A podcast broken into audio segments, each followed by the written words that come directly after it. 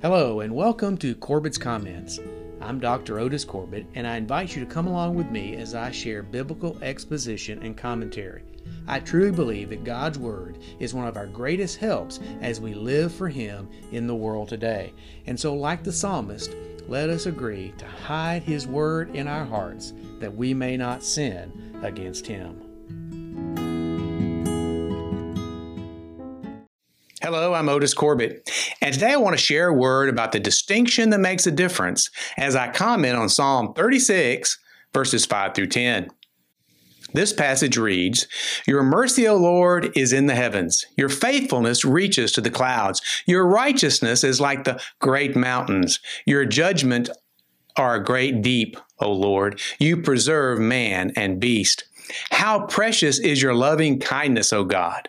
Therefore, the children of men put their trust under the shadow of your wings. They are abundantly satisfied with the fullness of your house, and you give them drink from the river of your pleasures. For with you is the fountain of life. In your light we see light. Oh, continue your loving kindness to those who know you, and your righteousness to the upright in heart. Today, I want to talk about the distinction that makes a difference. Humans have many different ways of saying the same thing. For example, six of one and half a dozen of another. Lead, guide, and direct. We've heard that in a lot of prayers. Working mother. it's redundant. Am I right or am I right? A nod is as good as a wink. Two sides of the same coin. It's the same difference. So we call these types of comments distinctions without a difference. But in Psalm 36, the psalmist was making a clear distinction between the wicked, whom he described in verses 1 through 4, and God, whom he exalts in verses 5 through 10. The qualities of God that the psalmist made his focus are still active in our lives today. The first thing that we see in this passage is the extent of the difference it's easy to see that the psalmist is trying to describe a God whose difference from frail, fragile, and fault filled humanity is unlimited. His his difference with us is as high as the sky and as deep as the bottom of the ocean. It is as rugged and imposing as the mountains, and it includes all creatures. God is just, He's just different. Greater, better, higher. People struggle with getting the right balance in our relationship to God. For some of us, God is our best friend, and we expect Him to be as understanding of our failures as our close friends would be. For others, however, God is an awe inspiring terror who is all righteous, almighty, and all controlling. The truth is, He's both and neither at the same time.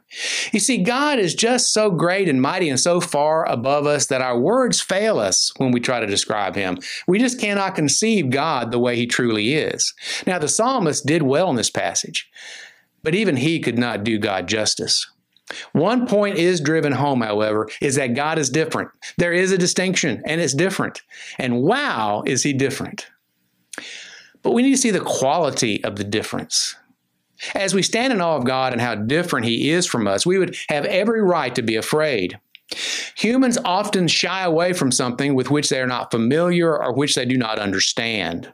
The blessing for us then is that the difference we found in God is not just overwhelmingly huge, but it also has the quality of love.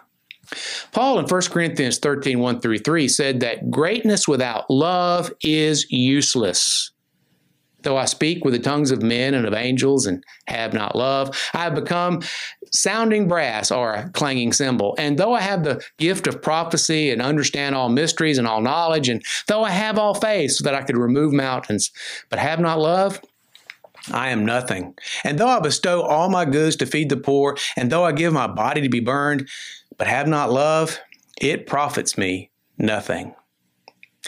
The good news for us is that, like John told us, God is love. The psalmist expressed that love in a number of vibrant word pictures that tell us of the quality of the love God has for his people. His love is as great as the difference is between humanity and himself. As Paul also said, God is able to exceedingly and abundantly do above all that we ask or think, according to the power that works in us. What an encouraging thought in difficult times or even in normal times, anytime. The other thing we need to see here is the endurance of the difference. The psalmist concluded the passage by making the point that not only is the difference great and not only is the difference a blessing, the difference is also continuous. God will continue to love his people with a great, mighty, life altering love. I've often, I've always preached with notes, and in recent years, I've often begun to take a tablet into the pulpit instead of paper notes. I always have a tablet with me anyway, so there's no need to print notes. Will be discarded after the sermon is preached if I can just use my tablet. But the one thing I have to remember to do, however, is to make sure the screen of my tablet does not shut itself off in the middle of a sermon. I need my tablet screen to be displaying my notes continually during a sermon. Otherwise, I can lose my place and it can get ugly and embarrassing. You see, it's a good thing for us that God's love never switches itself off, and nor does it have an expiration date. The psalmist knew this, and he encouraged God's people to love him and rely upon him, for he is trustworthy. Today, we can claim the promise that Jesus gave the disciples Lo, I am with you always, even to the end of the age. God is with us for the long haul, and we can rest in Him. In conclusion, the psalmist fell all over himself trying to describe how God is different than wicked humanity.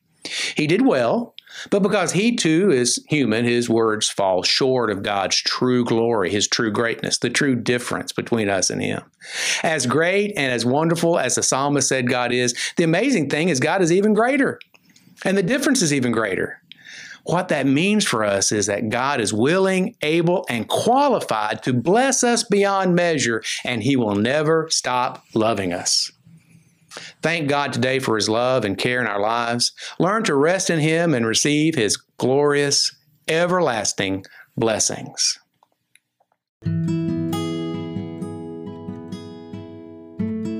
Thanks for listening. I'll be back soon to comment on more scripture that we can consider together to help us in our everyday lives. Every blessing. I'm Dr. Otis Corbitt.